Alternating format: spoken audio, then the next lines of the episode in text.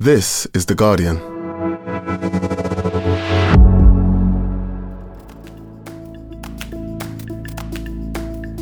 Today, something different from Today in Focus. Our US Southern Bureau Chief, Oliver Laughland, has spent the past six months following what happened when a progressive black district attorney called Jason Williams was elected in Louisiana, the heart of the Deep South. Jason had promised sweeping reforms across the city of New Orleans, but he had no idea just how hard that would be. Over the next four days, we're going to be following that journey. And just a heads up, this series contains strong language and depicts scenes of violence.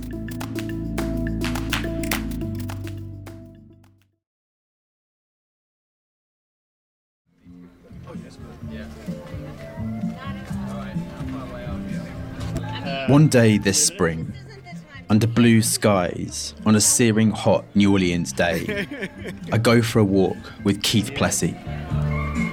Wow. We're here in New Orleans uh, one day before Mardi Gras. It's called Lundi Gras. the, the Monday before Fat Tuesday. We're walking through Bywater. It's the neighborhood where I live. And something that could only happen in New Orleans happens. All of a sudden, as we walk, this huge parade comes out of nowhere and kind of envelops us. Everyone is strolling along, drinking beer, wearing beautiful, incredibly elaborate costumes.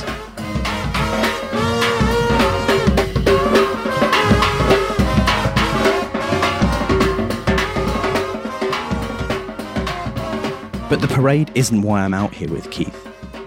We're actually looking for something else, just around the corner, that he wants to show me. And this is basically where he was arrested, right? Yes, on this corner where the marker is, he was arrested.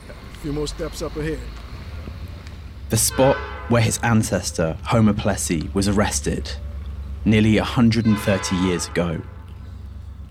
The first step in a chain of events that would change America for decades. It was 1890. The Civil War had ended, and states across the South were trying to strip black people of their rights. In Louisiana, there was a new law that segregated train carriages.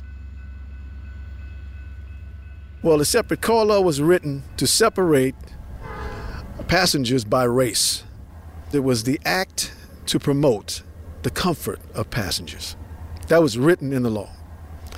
And the only comfort I could see was the comfort that white people didn't want to sit next to a black person.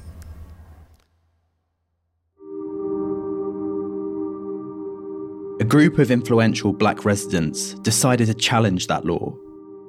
And a man called Homer Plessy volunteered to board a train, get arrested, and challenge the arrest in the courts. He stepped up to this area we're standing in right now. This is where the East Louisiana Railroad Depot was just behind us. And he purchased that ticket. When he got on the train, he was about to ride out, and the conductor stepped up to ask him, was he a colored person? And he replied, yes. And when he was told to move to the colored car, he refused. Plessy was arrested, just like they planned. And it went all the way up to the Supreme Court, just like they planned. But that's where things started to go wrong. They lose. It was probably the most disastrous decision in U.S. Supreme Court history. Because what it did is at a time when America could have changed and turned the corner, in Reconstruction, we could have learned lessons where if the playing field is fair for everybody, everybody has a chance. But what they did is went backwards. With separate but equal, turned America backwards for the next 58 years. The Plessy decision established in law the doctrine of separate but equal. Separate drinking fountains, separate bathrooms, separate schools, Jim Crow segregation. For Keith, his ancestor was a pioneer. Whose act of civil disobedience created a blueprint for the civil rights movement to come. But for a long time, in the eyes of the law, Homer Plessy was a criminal. Well, I think he kind of faded into oblivion. When he passed away, his obituary did not declare that he was cleared of any charges that he had. So he went to his grave with that conviction on him. This January, 130 years after the New Orleans district attorney had prosecuted Plessy, I sat at the old train station where he boarded that train. As a new district attorney, named Jason Williams, a progressive prosecutor, someone who many people thought would never win election in this city, formally apologised for the actions of his predecessors.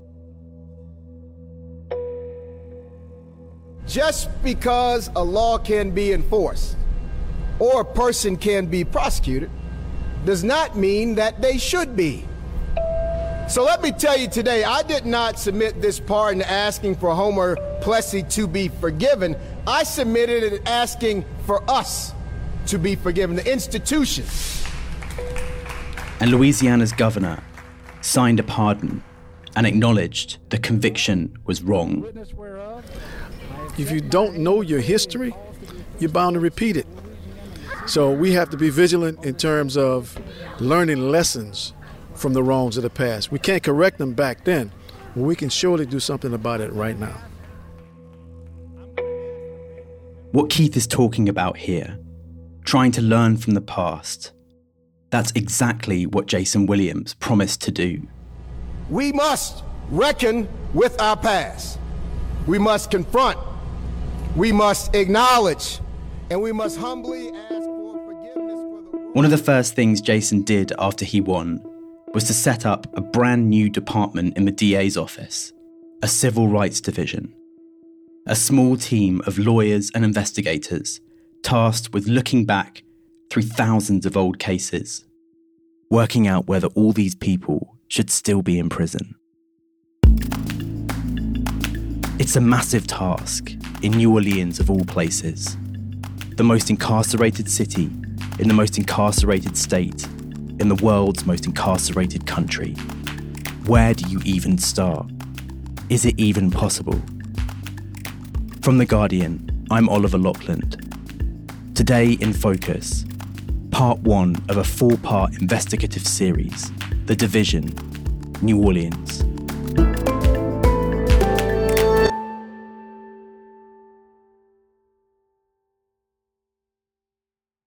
The work of the division started in 2021.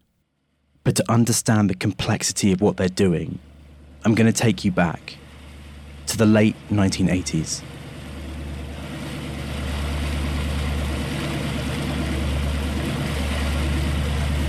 My name is Kuantay Reddick. I'm 49 years old. I grew up in New Orleans, Louisiana.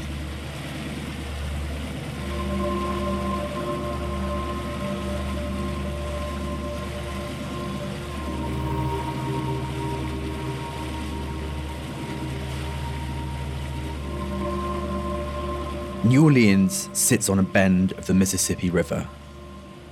The river is huge, fast flowing, brown, and muddy. A near constant stream of container ships and old fashioned paddle steamers, taking tourists on guided cruises. Most of the city is on the east bank of the river, but there's one ward on the west side, over a huge steel bridge. Algiers. And that's where Kuantay grew up.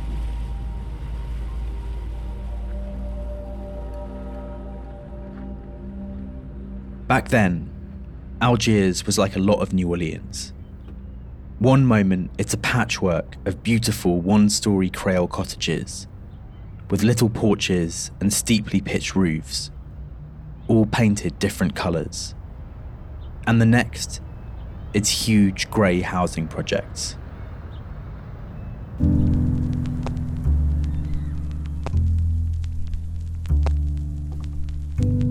Kuantay was into sport as a kid.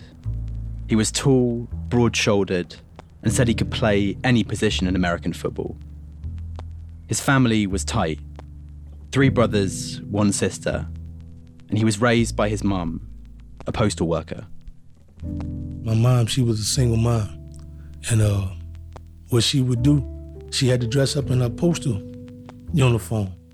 And uh, as a kid, she bought me a postal uniform.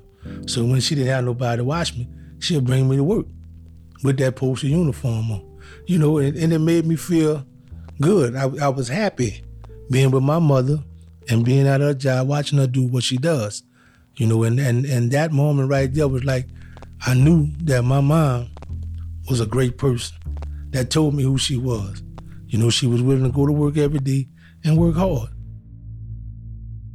She worked at the post office for years, but then she fell on hard times, and uh, we had to move into a project, the Fisher Housing Project. When we first moved there, it was really nice. You know, it wasn't trashed and anything like that, but um, eventually it started, you know, getting kind of like deteriorating. And it got hard, you know, it got harder and harder. You know, you know, you choose the wrong friends and a lot of bad things start to happen. And that's what I did. I chose a lot of the wrong friends and things started happening. This was the early 90s. Crime rates around the US were soaring, and New Orleans had some of the highest rates in the country. Kuantay was young, 19 years old, and like a lot of people in his neighborhood, he'd had a few run ins with the police. When you're in a housing project, police back there all the time, and they just arresting you. You know, they're just making their day go by. But he never really got into major trouble until April the 13th, 1993. It was a nice day. Sun was out, the sky was blue. I remember the morning of April 13th clearly because we had scheduled a basketball game. And uh, it was like a project basketball game, but it was like a tournament. So your team had to be from what part of the project you lived in. And uh, we would all go out there. And we played twenty dollars a man. They had a guy out there. He balls like crawfish and crabs and seafood and stuff like that. You know, we eat while we waiting on the sideline if we lose. And we just played almost until it got dark. At some point between the crawfish and sunset, he says they were interrupted. Now, be mindful, this is a project. Everything is open, wide. So if somebody pop a firecracker on the other court, you can actually hear it. And uh, but we had heard some loud pops, bam, bam, bam, bam, bam, you know. So we like pause. But you know, people run through that popping firecrackers. Sometimes they run through that shooting. So we didn't think nothing of it. We just resumed playing. While we were playing, some guys came over and said, "Man, somebody just got shot."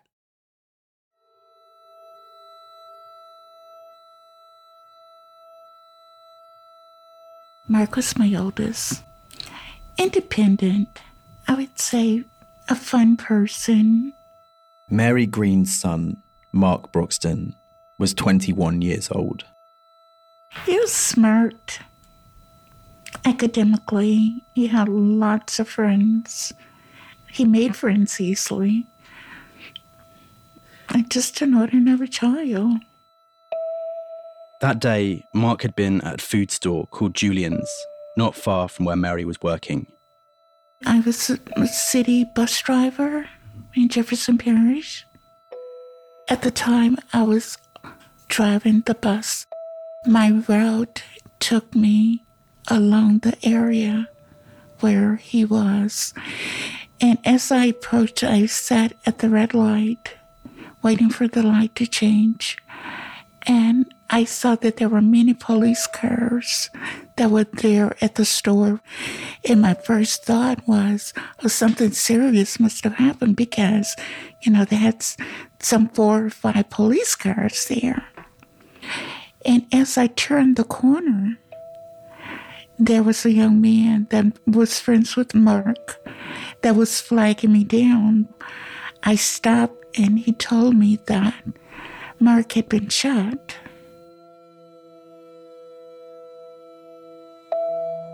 I was really shaken by it, but I didn't know the extent of the shooting or his injuries. I called uh, my boss and told him that I had to go. I had to leave the bus because my son had been shot. I hurried over to the charity hospital where he had been taken.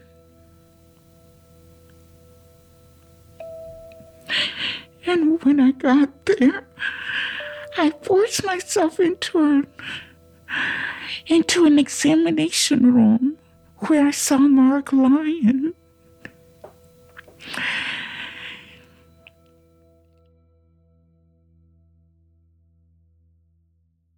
When you look back through the police files in the case, you can see this was not a particularly thorough investigation. The case isn't even assigned a homicide detective until three days after Mark died. Sometimes months go by between witnesses being brought in for interview.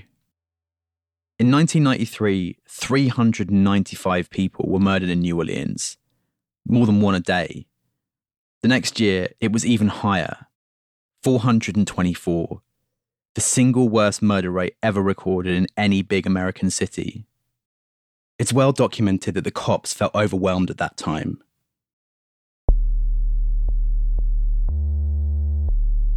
From early on, the detectives were interested in two suspects. One was a guy called Bird.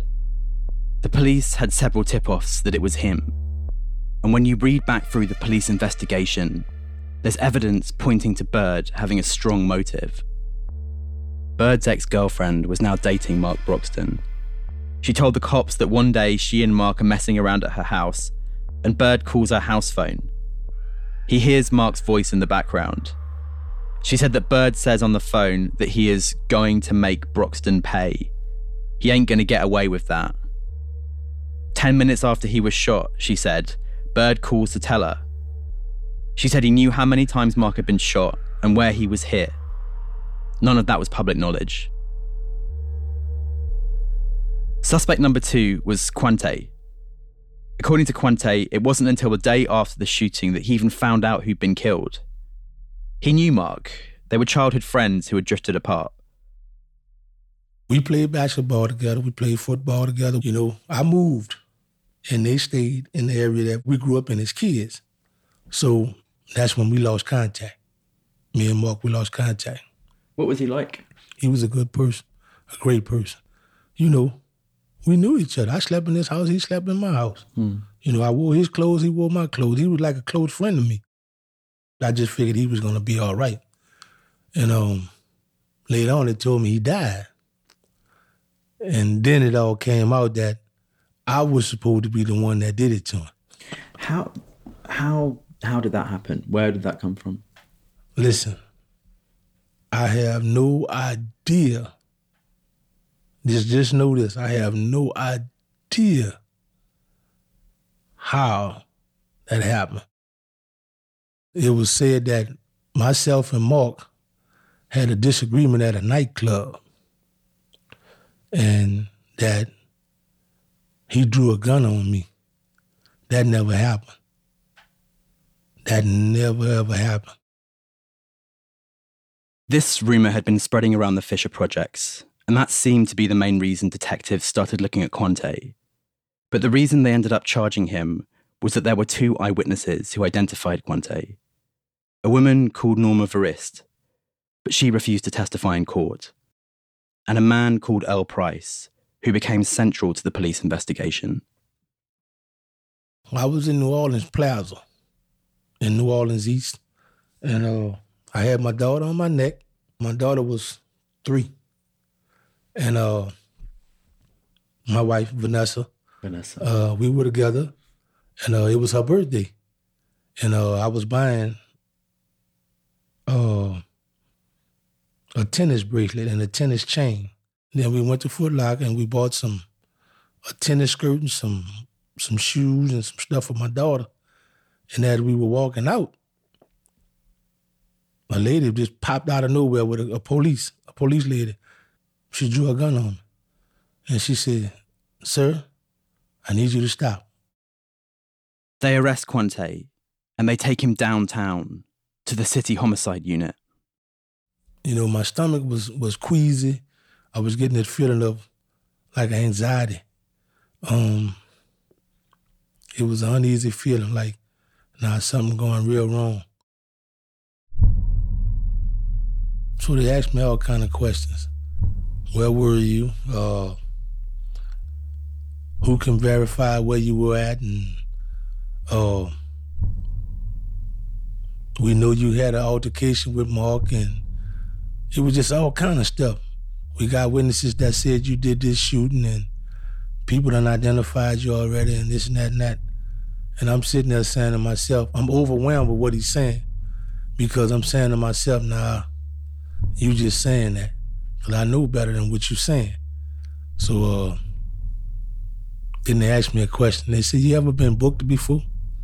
I said, Yeah, I've been through central lockup before. He said, uh, I don't mean like that. He said, I mean booked. And he got a big book. And it had it folded up. And he had gray tape wrapped around it.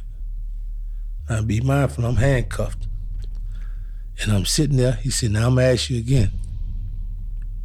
He said, Did you kill Mark Broxton? I said, No. He said, Well, this is what I mean by getting booked. He took the book and slapped me across my head with it and knocked me out of the chair.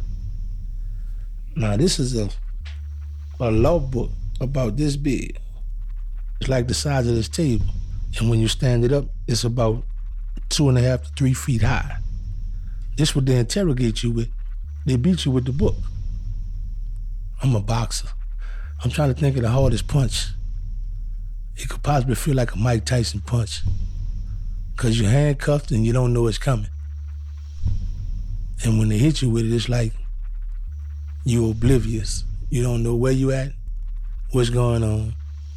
And when they sit you back up, the room just spinning and spinning. And when the room stops spinning, they ask you another question. And then they hit you again. And you go through that same process over and over and over. And every time they were asking you, did you kill him? Yeah. And every time I told them no. And they said, well, don't worry about it. We'll get you. They charge Kuantay with the murder of Mark Broxton, and they put him in the parish jailhouse, where he waits for a whole year for his trial to begin. What's it like in the city jail? It's it's crazy. It's it's crazy, crazy, crazy. That's the only way to describe it. Everybody got knives. Um, these young boys, including myself, that's in there fighting for every little inch of whatever you get. Your food, uh, your shower. I'm talking about everything. It's a fight. Everything is a fight. All the stuff around me, I blocked it out. I was trying to get law books. I was trying to talk. I was writing judges and lawyers and district attorneys and people that I wasn't even supposed to be writing. I was writing. I wrote. I wrote Harry Connick. I wrote Harry Connick personally, and uh, a multitude of letters. Mr. Connick, I didn't commit this crime. Please look into this. I'm asking you for your help. I'm talking about a multitude of times. Not one time did I get an answer. Not one time did I get an answer. The name Harry Connick looms large over the criminal justice system in New Orleans. Harry Connick, District Attorney. He's a hard worker, very aggressive, and always on the ball. Honesty and integrity. I think he's been a good DA. He's done a good job. He is a real pro. I think he's been fair. Re-elect Harry Connick, District Attorney. He was the district attorney for Orleans Parish for 30 years, from 1973 to 2003. A district attorney is one of the most, if not the most, powerful figure in criminal justice systems around the country. They're usually elected by the public, and Connick won five elections, by the way.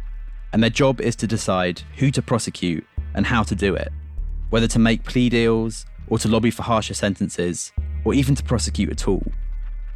There's a lot of discretion, and therefore a huge amount of power.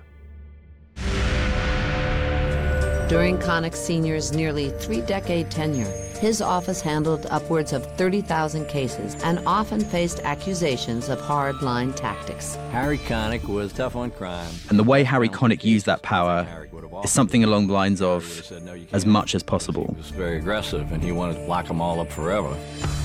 Connick's lead prosecutor was Jim Williams. Jim took great pride in his numerous death penalty convictions. He even kept a miniature electric chair on his desk. Jim was regarded as one of the most aggressive prosecutors in the district attorney's office. He described sliding up behind defendants in the courtroom and buzzing in their ears to mimic the, the buzz of electricity.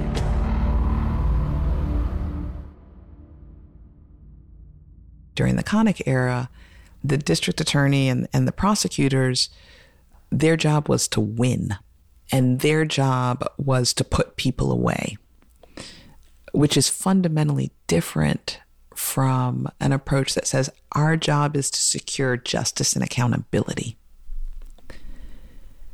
And that difference really matters. Andrea Armstrong grew up in New Orleans and is now a professor at the city's Loyola University. If you want to talk to someone about mass incarceration, there's probably no one better than Professor Armstrong. She's been studying it for decades if you are committed to putting people away, um, and and that is your motivating mantra, well, then all types of games start being played. Games like withholding evidence from the defense, including evidence which could literally prove the person didn't do it. There are a lot of examples, but the most infamous is the story of John Thompson, or JT. In 1984, JT, a black man, was convicted of armed robbery and then the murder of a white man. He always said he was innocent, but the state wanted to execute him. He spent 14 years on death row and narrowly escaped execution on six different occasions. Then, when all of his appeals had run out, just 30 days before his execution date, a critical piece of evidence was uncovered.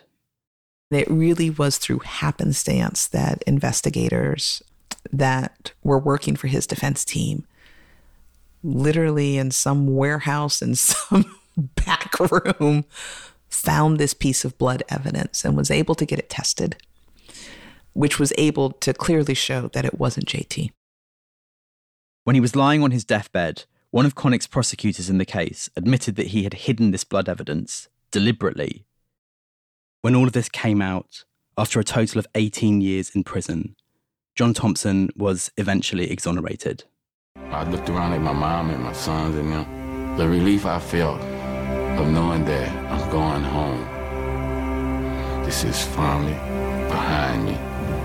This is finally over with. Later on, when John Thompson sued Harry Connick, Supreme Court Justice Ruth Bader Ginsburg issued a scathing dissent on the case. She said that this kind of thing, not disclosing favourable evidence, in the US, this is called a Brady violation, seemed like it was common in Connick's office. She pointed out that prosecutors received hardly any training on Brady and described the situation as a tinderbox in which Brady violations were nigh inevitable. A later report from the Innocence Project New Orleans found that during Connick's tenure, evidence was withheld in a quarter of all death penalty convictions.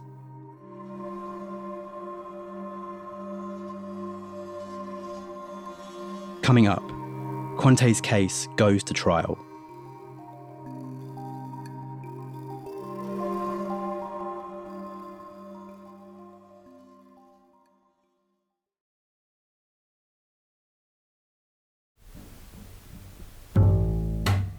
Wow! Describe my courtroom. Yeah.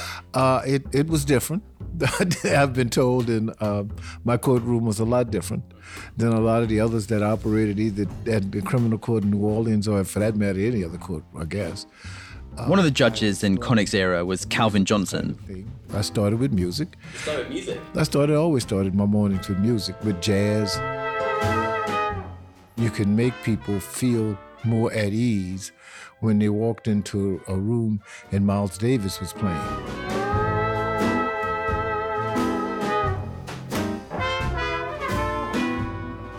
Calvin was the first African American chief judge in the city's criminal courts, and he built a reputation as a reformer. He grew up right in the thick of the civil rights movement, and he still has the scars to show it.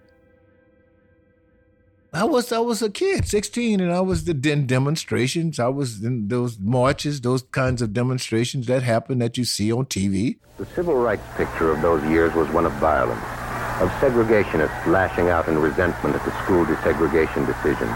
The names in the news were names like Little Rock and Clinton, Tennessee. And you see the tear gas, and you see the water hose, and you see the cattle prod, and you see the horses. I was there. So you can barely see this. I, you can still see the scar. You can see the scar. That that scar then is is uh damn near sixty years old. Calvin became a judge in the middle of Harry Connick's tenure as DA, a time when courtrooms were like a conveyor belt of trials.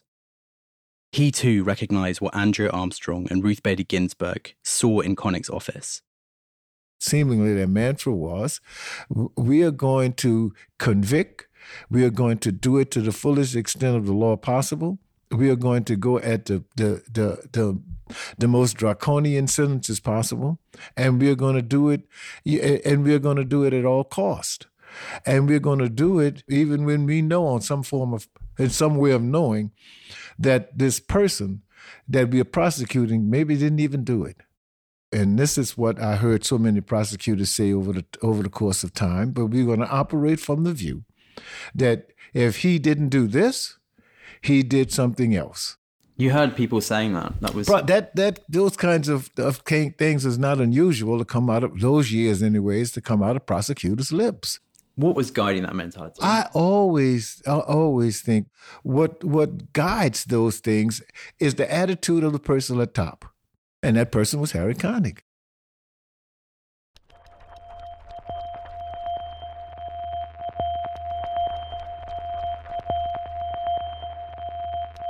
Kuantay's case comes to trial in the summer of 94.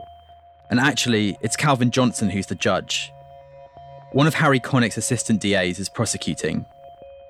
Kuantay lays out his defense. I wasn't there. Three alibi witnesses said, yeah, he was playing basketball when the shots rang out. The prosecutor puts on his case, which revolves around that one eyewitness, Earl Price. Price takes the stand. On the evening of the shooting, he says he's over the other side of the street, across several lanes of traffic, helping someone jumpstart a car and he notices Mark talking on the telephone outside the store. He says he then sees Mark talking to another guy and arguing with him. The man shoots Mark four times before running around the building out of sight. At trial, crucially, both Earl Price and the lead detective testify that Price unequivocally ID'd that person as Kuantay Reddick in a photo lineup and signed the back of his photograph three months after the shooting.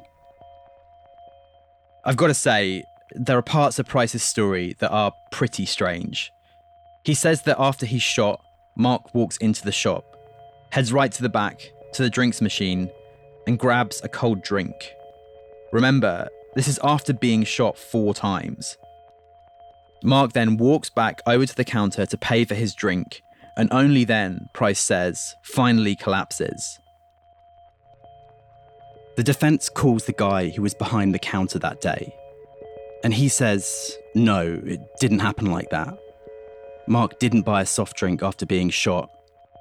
He comes stumbling into the shop, hardly able to walk, and throws himself on the counter and says, call an ambulance. Then he collapses. It's probably more like you'd imagine somebody might behave after they've been shot four times. He also said he doesn't even remember Earl Price being inside the store when all of this happened. He remembers one of his colleagues locking the door after Mark came in, so he doesn't think anyone could have followed him inside. The pathologist who performed the autopsy gets up and agrees no, this story doesn't sound right. Mark might not have died instantaneously, but walking all the way to the back of the store, to the drinks machine after being shot four times, highly unlikely. I'm sitting here listening to this man testify, and I'm saying I'm looking at the jury, and I'm looking like y'all just y'all. I know y'all don't believe what you're listening to. See, I knew the judge wanted to do something about it then.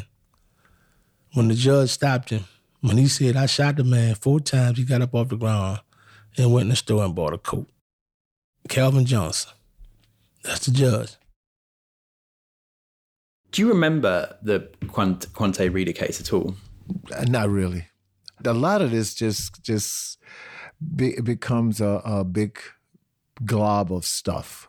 I did so many of these cases where you had problematic things going on with, with both prosecutions, both testimony, both witnesses, both so many. And to try to say I can stick some of that in my mind, some I do, most I don't. What does that say about the system? Wow. Uh, it, it, I think it says again about the kind of rush we were doing in those 90s.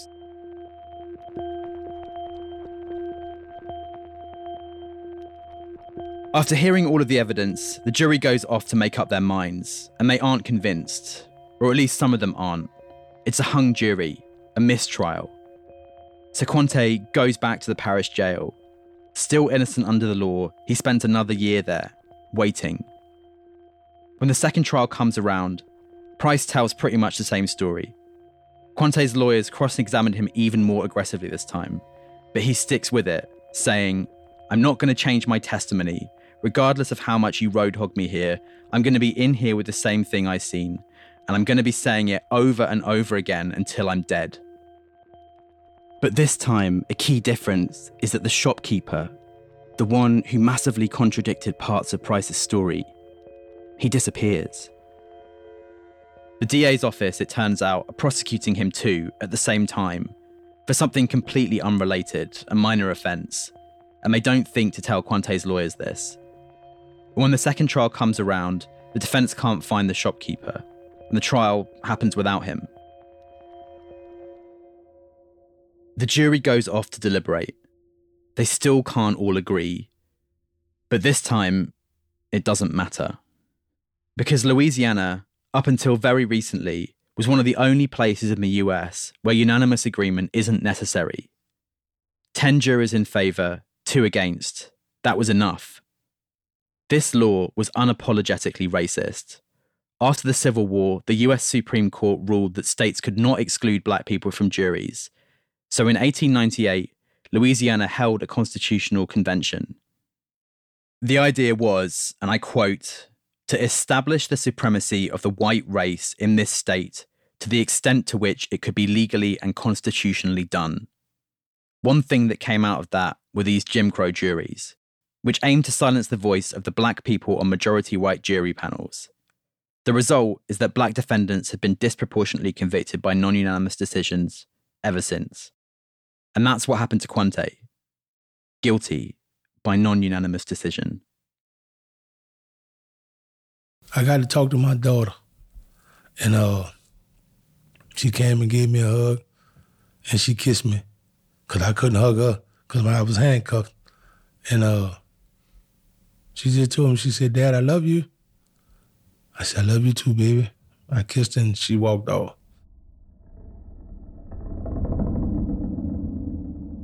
And then the anger set in, and all the, the hurt I started feeling it because I had done shielded it off, believing in my mind and my heart that I was going to be released or be free of the charge.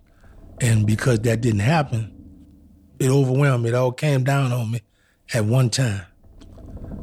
And uh, I went in a dark place in my heart and in my mind. After the trial, Kuantay went back to jail for a few more months. And then the bus arrived to take him to the Louisiana State Penitentiary. Angola, one of America's most brutal prisons. That's like the worst ride you ever gonna take. That's for sure. You're shackled on your feet and your hands, and just knowing where you're going, mentally, it'll destroy you. Knowing you're going to one of the bloodiest prisons in America, which it was the bloodiest prison in America for a long time. So then you hear all these bad things about Angola. So you know you're going there. And the thought process is how you gonna deal with it? How you gonna survive?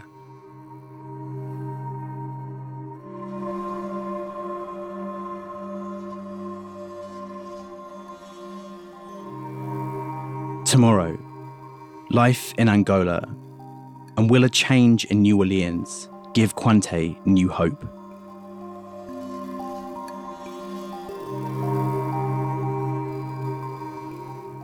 We made contact with the alternate suspect in the case, Bird, who has never been charged in relation to the crime. I presented him with the allegations made against him during the police investigation and later sworn to in court.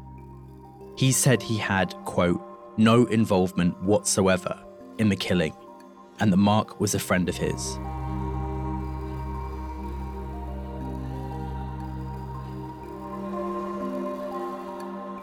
This series is presented by Oliver Laughland.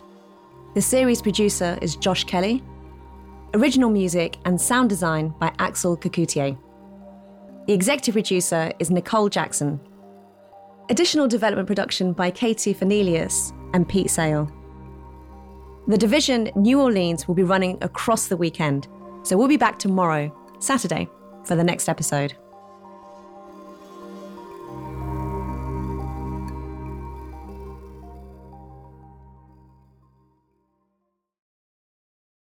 This is The Guardian.